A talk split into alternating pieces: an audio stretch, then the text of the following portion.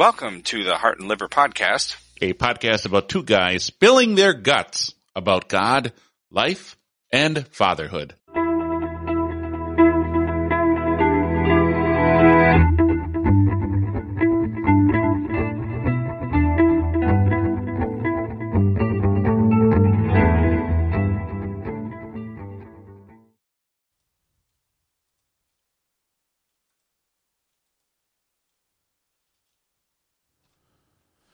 Today's topic is how to manage your dreams. We have dreams as individuals. We have dreams as fathers. How do we manage them? There are there seasons to dreams? Do they fade out? Uh, do they sometimes turn into weights? How do you, as an individual who has dreams about what's going to happen in the future, and how how to bring that dream into reality? How have we managed the dreams that we've been given? And so today we're talking about dreams that can sometimes turn into weights. Some dreams spur us on and there are seasons to dreams. Those are the three concepts we're talking about today. First of all, um, let's give an example of dreams that can turn into weights. John? Yep. I thought you had a good one. Oh, uh, okay. well, I was I'm- I'm talking for too long. one. Oh, I, yeah, right. Okay. Okay, so but trains. Okay, I'll talk about trains. Uh, John used to have, you used to have the model train set and I, had the pieces. you had the pieces. I don't know if you ever tried making a, Oh yeah, a layout. I did in Denver Yeah. because somebody donated us a bunch, and the layout and the table and everything. So yeah, we had it in Denver. and then what was the story about why that, cause you moved to Appleton? We moved. Yep. hmm And then we just didn't have any space for it. Sure. And then I got it, and then I took it out to Montana. I was all really excited about it. Um, we had I had a train set layout in the basement. I remember my kids coming down every once in a while, but it was always incomplete. It never because both my all of my not all my kids, but the older ones were into Thomas the Train. So I even bought Ah. the Thomas HO scale trains. We set it up kind of. We I had all kinds of you know obstacles to overcome. You know, the basement, the space that it was in wasn't the greatest. And then when we moved to Pierre, I was all excited. We, I had a whole room in the house, not in the basement, not somewhere where it's you know has to deal with basement like things. And it was a a wait after a while. My kids uh, would go in there and they'd enjoy it. And I, I never said, you know, don't touch anything, don't play with anything. It was, I was perfectly fine with them breaking stuff because it, they're making memories anyway.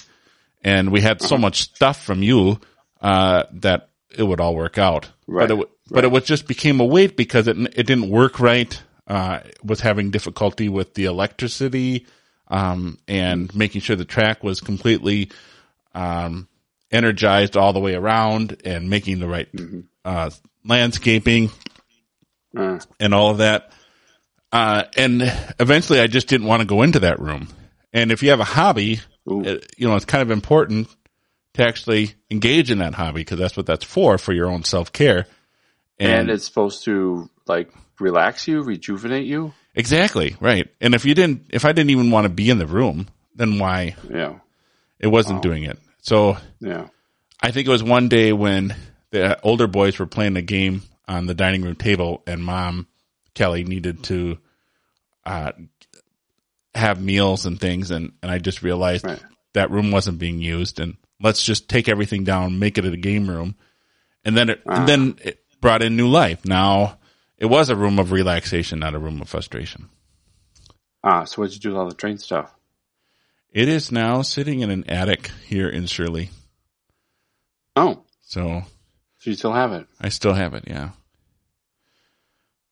Um, yeah, and it's, it's, I don't really have a desire to get it out again because I know it's going to be a huge Oh, burden to, to get it all going again. yeah. But I did, I did enjoy, and the other thing is the kids are, have grown, outgrown it. So it's like, well, that was part of the reason why I liked it was the time with the kids. So, So maybe, that Go ahead. Mm-hmm. Well, that's also sort of It was. This was an example of a weight, yes. that you thought your dream of the model train, but it didn't work out and it turned into a weight. And then it also is an example of a dream that has a season. Yeah. You had it for a while and then it came, came to an end. Yeah. And it's really hard to let go of a dream, isn't it? Yeah. Yeah. We, had to, our dream was to move to Jackson and open a store there. And we opened the store there and then we weren't going to move because kids didn't want to, which is a good reason. And then um, we had to move the store back up to Appleton. So that was, uh, but it was right. It was hard because we, we endured COVID and we got through it and we had a following. We had people who wanted to come and shop for books and we had to let it go. So the season came to an end and that was hard to accept for me. Everybody else in my family was like, Dad, why, what's taking you so long? Come on. Yeah. Um, but in, so we, you know, we have the store now and we don't have, we, half of it's a bookstore, half of it's discount stuff and the bookstore side hardly gets used. And so it's making me wonder if the dream is like feasible anymore or if it's coming to an end. I don't know. And it's more of the other discount goods. Yeah, the other discount goods side of the store is, is doing well. Um, but I don't know. Huh. And we we just got the what Kiel Public School called us, asked us to come pick up a ton of books, and then we had somebody call us from Manitowoc, saying they own a storage unit company, and they had a storage unit full of books, and they said, "Do we want them?" So we came and got them. hmm Take three trips. So we got all these old books. So I don't know. It's Yeah. like, well, I, once the word starts to get out, and then was it just two weeks ago? The guy that owns Truck and Junk, who you know, basically he cleans out places. Whoever needs somebody to come clean out an apartment or a house, and so now he's happy because he has a place to bring the books. Us. Sure. I I was thinking back, like, what was our for you moving the bookstore? What led you to do that was your lease ran out, and I was trying to figure out what Right. could we, what kind of wisdom could we give about how do you determine when it's time the season of something has ended? And it seems like from what I'm hearing from you, your family was the indicator. Your family said, "Dad, it's time." Yeah, like Carol Ann was before we had to move out. Um, Carol Ann was always questioning why are we doing this? hmm Um, and I didn't want to believe it. Yeah, face it. Right. Yep. And I But then when, go ahead. when, so when, when we had to move, then it was like, okay, it's a no brainer. Boom. We're, we were out. You know, there was no, it was like, okay, everybody's been telling me up to this point, we should be rethinking this. And then the landlord said, okay, I need you to move. Okay. Bam, it's done. You know, Yeah. I'm sad. So, you know, there's mourning, but it was, I couldn't cha- I couldn't stop the decision. Yeah. And it's not like you didn't make the decision. It's just that the, the advice and counsel of those around you. I was thinking about that with, uh, with the, well, I wasn't actually thinking about, um, the train set, but when I was serving in Pierre, they had called me to do Jesus Cares. And that was a dream of mine to start Jesus Cares there. And it was, it was very frustrating for me to gain volunteers to help. No one was willing to volunteer to help. And to finally just to have the cons, the congregation say to me, cause I had a call at the time, we, we want you to stop. you know, this season of this dream for our congregation has come to an end. So just the idea of someone else, I guess the, the point was I'm, I'm mm-hmm. wondering when you as an individual are thinking about when, when, when do I determine when this dream ends, when the season of this is over, is that there are times when those around you will give you that advice if you're willing to listen and, and Yeah. to act on it. They're going to give you that advice. for that dream too. Yep. And the other time would be when you want something different more than what the dream was. ooh, that's a good point. So like I remember this in um when we lived in Minnesota that I gave up watching Star Trek, Deep Space Nine, Voyager, Enterprise, all that to be home with the family. And so I intentionally said I want a better relationship with Carol Ann. I want a better family life, so I have to give up watching TV. hmm and that desire of mine wanting something better, I made the choice to end a dream of staying up to date and in Yeah, the right. know of Star Trek at the time. I, I feel the same way with uh, uh, with putting the game in the train room was that that was a desire for me to have a game room for our kids so that they can play games and have it do over the mealtime so we wouldn't have to worry about clearing out the table. And that was more important to me than the trains. So yeah, that's a good metric Yeah. as well. If something else is pulling at you and it's stronger than what you were doing, it's, it's no, there's no shame in, in trying something different and shifting gears. Yeah. I think it's a real myth just to say, well, once you decide on something, you have to stick with it until, until the bitter end. Sometimes you just have to No. shift gears. You don't, you don't, you're No, not No, we learned that from Camp Phillip. oh, did you? You kill it when it's going good. yeah, that's right. Kill You- it when it's good. you stop the game while it's still going good. You don't Yeah. keep it going and then it turns ugly and then you kill it. No, you wait. You kill it when it's good. Yeah. Um, that's a good point. Uh, some dreams spur us on. I, I really like something that you have said to me a long time ago about uh, doing things that if you, if you think of it as terms of an airplane, there are things that you do during the day that just make you sore.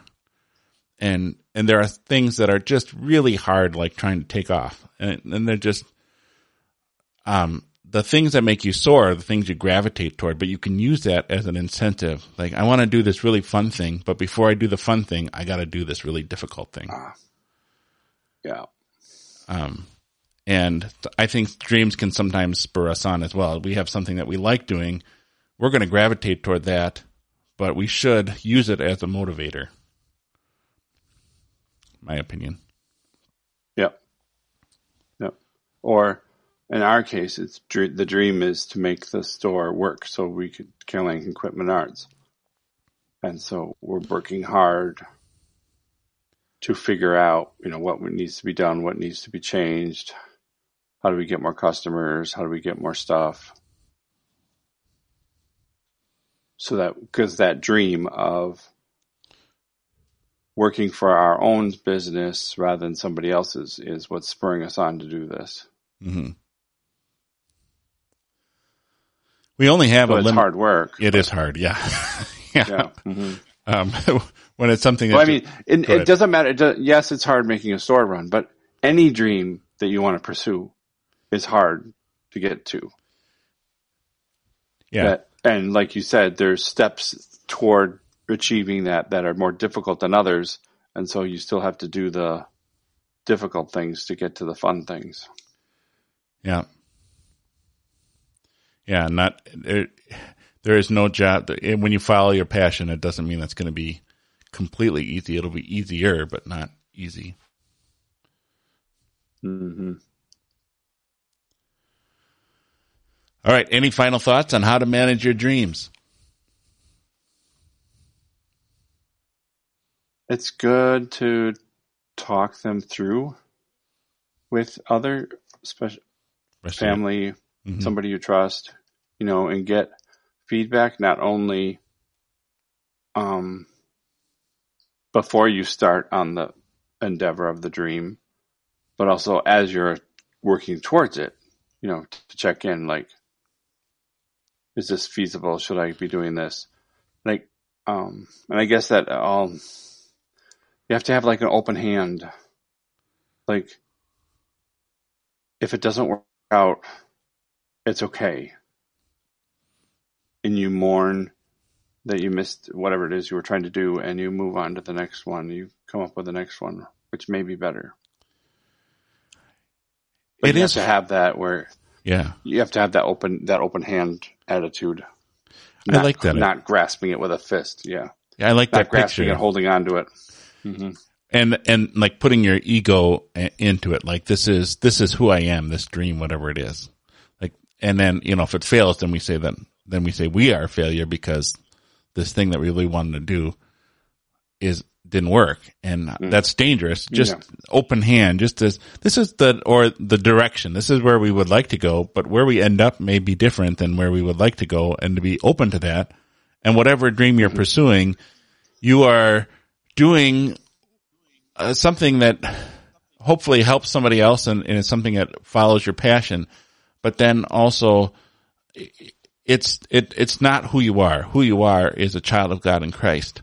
That's, that's, that, that's where your worth and importance is, not whether your dream works out or not. That's my mm-hmm. piece of advice. Yeah. Yeah. All right. Thanks for, And- go ahead. Yes, you use the same use the same when you're thinking about your jobs or your school. That if a particular class doesn't work out or a particular job doesn't work out, that's okay. Or even if you switch careers, hmm your self worth isn't should not be based on your the hard part is that other people do and so then they think you are a failure because you didn't fulfill the What your You dream, stated dream was. Yeah. right or what their what their dream was for you Yeah. so like like carol ann and i try to intentionally let the kids you know make their own decisions for what they want to do what kind of school they want to go to what kind of job they want to have you know we don't want to put any expectations on them that I felt I had on me hmm that I want wanted to make sure they are free and that their our love for them does not depend upon their success or their continuing on a certain path. Yeah, one of my most powerful memories of both of my grandmothers was my MLC graduation telling both, or I don't know if it was right around the time when I knew it was before I graduated that I told them I wasn't going on to the seminary. And it was be, a long story to that, but, um, and my grandmother was, Grandma Rudot was always very, very strong and very proud of her son who was a pastor. And I had just been afraid that she would really come down on me because I wasn't becoming a pastor and as- as well as my grandma Hartwig. But they were both there at my graduation from college and they were so proud of me. I have a picture of me with them that I treasure and it means so much to me because they were proud of me not not because I was pursuing a certain goal but because of what I have accomplished and who I was as an individual. And I think for you as our Ah, you as our ki- our children, that's the same. That's something I, I wish to repeat uh, with you is to say we're proud of what the things that you have accomplished and who you are in Christ and who God has made you to be. hmm Um, and we're we want you to be a better person today than you were yesterday, but it's it has no bearing on our feelings for you and our pride in what you've accomplished. right, and our value of your worth. Yeah. Yep. hmm Well said.